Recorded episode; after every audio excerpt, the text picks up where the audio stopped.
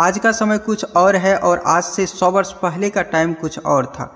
इन दोनों टाइम को जब आप रिलेट करके इससे कुछ समझने का प्रयास कीजिएगा सर तो आपको बहुत बड़ी चीज़ और बहुत बड़ी नॉलेज प्राप्त होगा।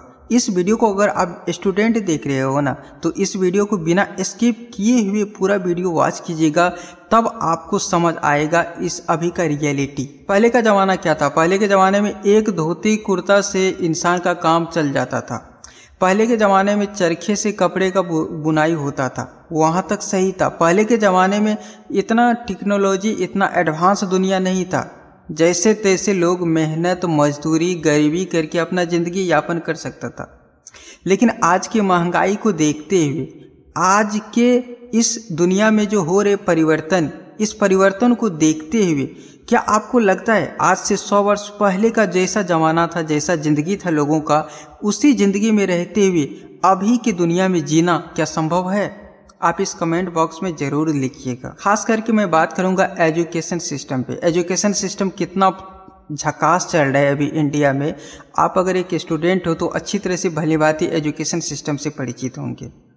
किस तरह से सरकार का कानून व्यवस्था है? अगर मैं आपको बताऊँ ना, कोई भी स्टूडेंट अगर अच्छा सा नंबर लाता है अच्छा सा डिग्री हासिल करता है, वो स्टूडेंट अगर सरकारी स्कूल के भरोसे रह जाए, सरकारी एजुकेशन सिस्टम के भरोसे अगर रह जाए तो आपको क्या लगता है? वो स्टूडेंट अपनी ज़िंदगी में कामयाब हो सकता है? कमेंट में लिखिएगा।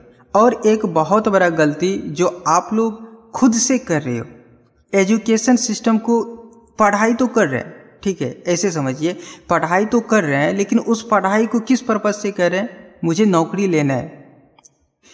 इस भारत देश में हंड्रेड परसेंट में से नाइन्टी परसेंट ऐसे स्टूडेंट है जो केवल उसका मकसद एक ही होता है, मुझे पढ़ाई करना है, मुझे एग्ज़ाम क्लियर करना है और नौकरी लेना है। लेकिन मैं आपको बताना चाहता हूँ, सर, अगर आप नौकरी के लिए पढ़ोगे ना तो हमेशा आप नौकर ही बन के रह जाओगे।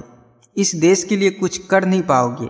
एक दूसरे के, क्या करते हैं, एक दूसरे के अधीन में काम करते करते आपको ये पूरी ज़िंदगी बितानी पड़ेगी। मैं एजुकेशन का बिल्कुल खिलाफ नहीं हूँ, लेकिन एजुकेशन लीजिए, लेकिन एजुकेशन को उस भाव से लीजिए, उस भाव से ग्रहण करने का प्रयास कीजिए, जो कि आपके एजुकेटेड होने से पूरे समाज का कल्याण हो।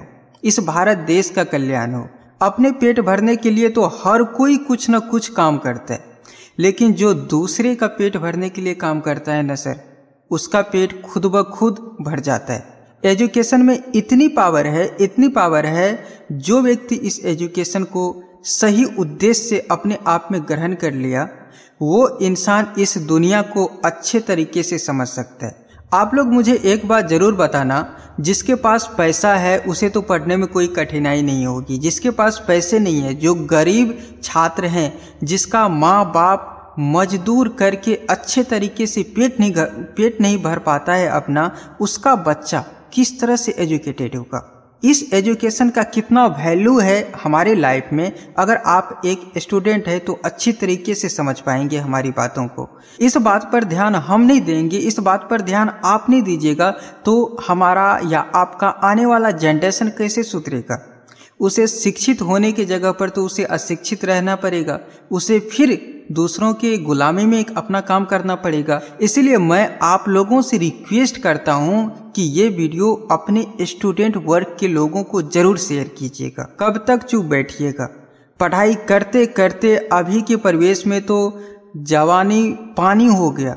लेकिन आने वाले जनरेशन भी को अगर न सुधार पाए सुधार पाए, हम लोगों को, आप लोगों को ज़िंदगी में आना व्यर्थ ही कहा जाएगा ना। अगर आप लोग इस चैनल पर नए हैं तो यार सब्सक्राइब भी कर दीजिए, अपने दोस्तों के साथ शेयर भी कीजिए। आपसे मिलते हैं नेक्स्ट वीडियो में, तब तक के लिए, गुड बाय।